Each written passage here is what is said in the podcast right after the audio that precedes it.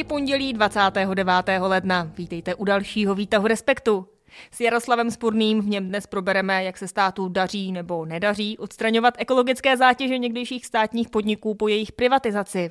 Já jsem Zuzana Machálková a přeju vám přínosný poslech. Výtah respektu? Dnešní. Výtah respektu. Teď ale krátké zprávy. Maďarsko je otevřeno tomu, aby Evropská unie použila peníze ze svého rozpočtu, konkrétně 50 miliard eur, na pomoc Ukrajině. Maďarsko chce mít ale podle poradce premiéra Orbána možnost své rozhodnutí kdykoliv změnit. Toto vyjádření Maďarska, které pomoc Ukrajině z unijního rozpočtu vytrvale odmítalo, o čemž jsme mluvili i ve výtahu Respektu, přišlo poté, co Financial Times napsal, že Brusel chystá kroky, které by v případě, že by Viktor Orbán nezměnil svůj přístup, mohly mít tvrdý dopad na maďarskou ekonomiku. Irán odmítá účast na útoku, při kterém o víkendu na severovýchodě Jordánska zemřeli tři američtí vojáci a další desítky utrpěli zranění. USA z útoku u hranic se Sýrií viní skupiny podporované právě Iránem a americký prezident Joe Biden kvůli tomu slíbil odvetu. No a v souvislosti s Iránem ještě jedna zpráva, protože nedávno jsme ve výtahu zmiňovali vzájemné raketové a dronové údery mezi Iránem a Pákistánem, tak teď jedna aktualizace a to, že se státy domluvili, že rozšíří bezpečnostní spolupráci a také ujistili, že respektují svrchovanost a územní celistvost druhé strany.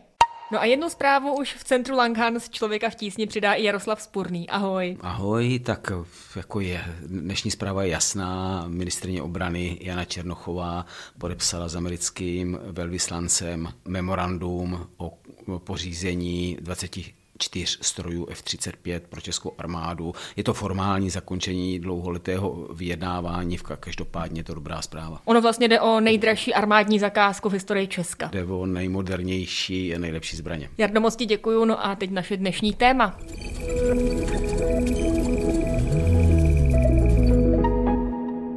Dnešní. Výtah respektu. Pomalé tempo odstraňování starých ekologických zátěží způsobených činností bývalých státních podniků v období před jejich privatizací se ani v letech 2018 až 2022 nezrychlilo. Tak shrnuje mluvčí nejvyššího kontrolního úřadu Hana Kadečková zprávu NKU k tomu, jak stát nakládá s odstraňováním starých ekologických zátěží. Výsledkem je, že pomalu. Zaplatil za to přitom už přes 66 miliard korun. Tak Jardo, než se dostaneme k tomu, kde to vázne, tak se to pojďme demonstrovat na nějakém konkrétním příkladu. O jakých těch podnicích se vlastně bavíme? Tak asi nejslavnější případ tady téhle historie je ostravský případ Ostramo, což byl podnik, který se dlouhá léta zabýval už před dobou komunismu, jaksi výrobou minerálních olejů, rafinace a přitom vznikaly poměrně velké odpady. A tyhle odpady se vypouštěly do takzvaných lagún, byly tam těžké kovy, jedy různé a tak dále. Vlastně nikdo ani pořádně nevěděl, co za těch 100 let ale především za těch 40 let toho komunismu, co se tam eh, nahromadilo. A v roce 91, což už je strašně dávno, se rozhodlo, let, no. že se bude asanovat. A tak to probíhá, ta asanace, ale ono to provádí samozřejmě i nějaký doprovodný, protože pořád se musí chránit okolí, ale spíš to tak trošku svědčí o tom českém přístupu k ekologii a o českém přístupu k jisté vychytralosti. Protože samozřejmě jedna věc je mm, dost tak z těch lagún odtěžit, druhá věc je, co s nimi. A protože v Česku neexistuje žádný systém a zároveň to byl celkem velký a drahý biznis, neexistuje žádný systém, jak se těchto nebezpečných odpadů zbavit, tak se řešilo. První se řešilo, že se bude spalovat v severních Čechách v cementárně. Pak se udělala taková napůl černá zkrátka na Ostravsku u Vratima, která je tam mimochodem dodnes 12 let. Ekologická smlouva byla uzavřena už v roce 1997. Kaly se začaly odstraňovat a likvidovat v létě roku 2004 a tento proces trval 18 let. To znamená, že ty kaly se přesunuly z jednoho místa na druhé a pořád tu jsou, pořád nikdo neví, jak je zničit. No prostě tenhle příběh trvá, to je trochu trvá 35 no. let, stál 3 miliardy, ty kaly tu pořád máme. Ano, ono to místo už vypadá líp, ale ty jedy tu pořád máme a, a jak říká NKU, není vůbec jasné, kdy a sanace tady tohoto území bude dokončena. Stále existují lokality, ve kterých sanace ani nezačala.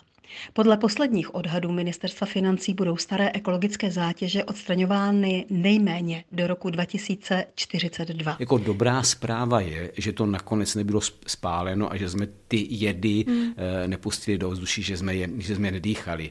Eh, to už je jaksi něco svědčí o jistém drobném posunu v ekologickém vnímání. Takže stát v tom roce 1991 se upsal tomu, že za jak dlouho on se zbaví tady toho odpadu? V roce 1991 se udělala taková inventura toho, co tu zbylo po komunistech a, a vybralo se asi 350 absolutně největších a nejhorších ekologických škod, které to byly způsobeny a které bude nutné odstranit do roku 2015. Rozhodla o tom Pitádova vláda a dala státní garanci na odstranění těchto škod 160 miliard korun. Tak se odhadovalo, že by, že by to stálo. No a teď jako šly zakázky, to odstraňování šlo pomalu, pomalu, pomalu. V roce 2004 se zjistilo, že prakticky nic není odstraněný. Eh, Ostramu do roku 2004, konkrétně, jak jsme o něm na začátku mluvili, tam se prakticky vůbec nic nedělo. Tam umírali labutě, vodní ptáci, všechno, jako jo, eh, otrovali se tam potoky, když byla potopa, nic se nedělo. A začal se vymýšlet, co s tím a někdy v roce 2008, když byl minister financí Miroslav Kalousek, tak se vymyslelo, že by se všechny tady tyhle škody zadali jedné jediné firmě a Měli to deseti let. vůbec a státní zakázku v historii Česka. Měla to být v historii Česka a tehdy se o tom eh, strhly velké debaty, protože mělo neskutečný korupční potenciál. Tam vlastně vůbec nikdo nevěděl, co v těch skládkách pořádně je, tam se nedělali průzkumy a nikdo nevěděl, jestli to bude stát 60 miliard a stát jim za to dá 120 miliard a ty firmy si vydělají, nebo naopak, jako ty peníze nebudou stačit, potom tady budou nějaký soudní spory a Bůh ví co. To prostě byla neskutečná zakázka, která byla potom odpískána. V roce 2011 Petr Nečas, tehdejší ano, premiér, ano, stáhl. Ano, to, ano, to stáhl a rozhodlo se, že ty zakázky budou zase eh, vysoutěženy mezi jednotlivé firmy a tím ještě šlo zase o tu starou škodu, kdy nikdo nevěděl, o co jde, nikdo pořádně nezná a bylo jasný, že ty náklady můžou být daleko větší, než jsou garantovaný tím státem nebo to, tou zakázkou, tak se do toho nikomu až tak moc, moc nechtělo. A jak konstatoval teď v dnešní zprávě nejvyšší kontrolní úřad. Ačkoliv mělo ministerstvo financí v letech 2018 až 2022 pro urychlení odstranění těchto zátěží na zvláštních účtech privatizace k dispozici každoročně 2,5 miliardy korun, vynakládalo podstatně méně v průměru jen 35% této částky. A hlavně to vyvolává další škody, vyvolává to další investice na povinnou asenační ochranu, která je daná. No, ministerstvo financí se tomu ale brání, protože mluvčí Filip Běhal nám řekl, že naopak někde pomáhá, že ten stát se tomu nevěnuje a nechává to jít tak ladem. Na řadě lokalit eh, plynutím času dochází eh, k přirozenému odbourávání kontaminace, takzvané přirozené atenuaci a tím jsou naopak eh, šetřeny finanční prostředky. Je vůbec kouzelný zjišťovat, o co jde. NKU, když se vrátím do roku 1991, eh, jak bylo vyčleněno asi těch 327, to číslo plus minus, 327 zakázek, tak je dokončených teprve dvě třetiny, ale respektive nejsou úplně dokončený. Nikdo neví, kolik to v budoucnu ještě bude stát, nikdo neví, kdy se to odstraní.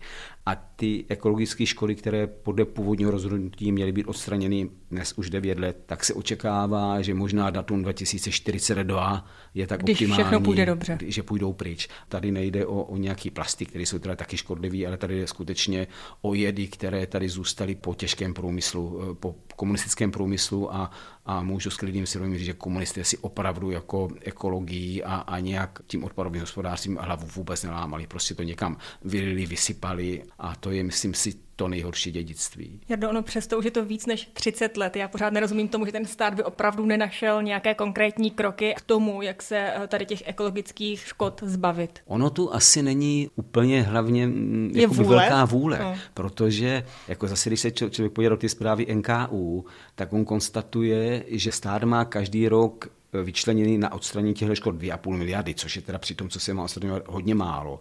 Ale jako eh, komické je, že se zase konstatuje NKU, eh, spotřebuje zhruba třetina ročně. To znamená... No právě. To a ten zbytek potom minimum, spadá do státního rozpočtu. Ten, ten, ten zbytek potom spadá do státního rozpočtu, ono se s tím nějak počítá, počítá do budoucna. V roce 2022 vláda schválila převod 24 miliard korun a v roce 2023 už dokonce 54 miliard korun. Ale ani NKU a myslím si, že ani ministerstvo financí úplně přesně dneska neví, jak to půjde do budoucna. Podle zákona, kdyby zde byl Eh, nedostatek peněz, tak ty budou převedeny naopak zpětně ze státního rozpočtu, takže se nemůže stát, že by stát neměl na uhrazení ekologických závazků prostředky. S tím Ostravem to není vůbec jasný, když zůstanu u toho jednoho konkrétního případu. Ono dneska je evidováno asi 4985 různých míst se starou ekologickou zátěží. Nutně to nemusí být z doby komunismu, už některé vznikly nově a nebyly, eh, nebyly odklízeny, což je straš, strašný počet, takže my vlastně vůbec nemáme o tomhle žádnou představu. A ještě upozorňuju, že samozřejmě některé to odstraňování těch ekologických škod spadá do evropských programů. To znamená, že je možný na to inkasovat dotace. Takže nějakým způsobem je ještě naděje, že dotace z Evropské unie by Česku mohly pomoct s tím trochu zamávat a zrychlit to odstraňování Ty škod. dotace jsou opravdu vypisované na, řek, řekněme, ty nejhorší záležitosti, které tady, tady s tímhle souvisí. Já nevím, jestli by tomu mohli pomoct, protože ty programy, to není příliš velký zájem. A v tom fondu eh, státím na ty dotace 1 miliarda korun na jistý program já ho nebudu teď vysvětlovat, který, který se nějak jmenuje, který se tady těchto týká, jedna miliarda je vlastně strašně málo. Eh, ono ano, když se něco za, za jednu miliardu někde, někde očistí, tak některé vesnice či malá města si můžou oddechnout, ale zase Zároveň v tom, nějak co začít nám, musíme. No, v tom, co nám my jsme začali, ale pořád to nejsme schopni teď od krachu toho šíleného pokusu ty, ty zakázky se to nestačí eh, znovu, znovu nastartovat. A ono taky v Česku není moc firm, které by byly na to specializovány vlastně to jakoby nemá, nemá kdo dělat. A v rámci toho konkurenčního souboje se nikdo do toho trhu, trhu nepouští. Ty menší, řekněme i seriózní, i dobré firmy samozřejmě získávají velmi malé zakázky, anebo dělají subdodavatele těm velkým firmám, takže tady tenhle trh je vlastně velmi komplikovaný. A protože ekologie nikdy nebyla prioritou téhle země, tak o tom není ani žádná velká veřejná debata. Ten tlak není tak velký, jak by, jak by měl být. A myslím si, že by to měli řešit obce. A tam je zase často propojení té obce s nějakou z těch firm, nebo obce tam mají nějaký podíl.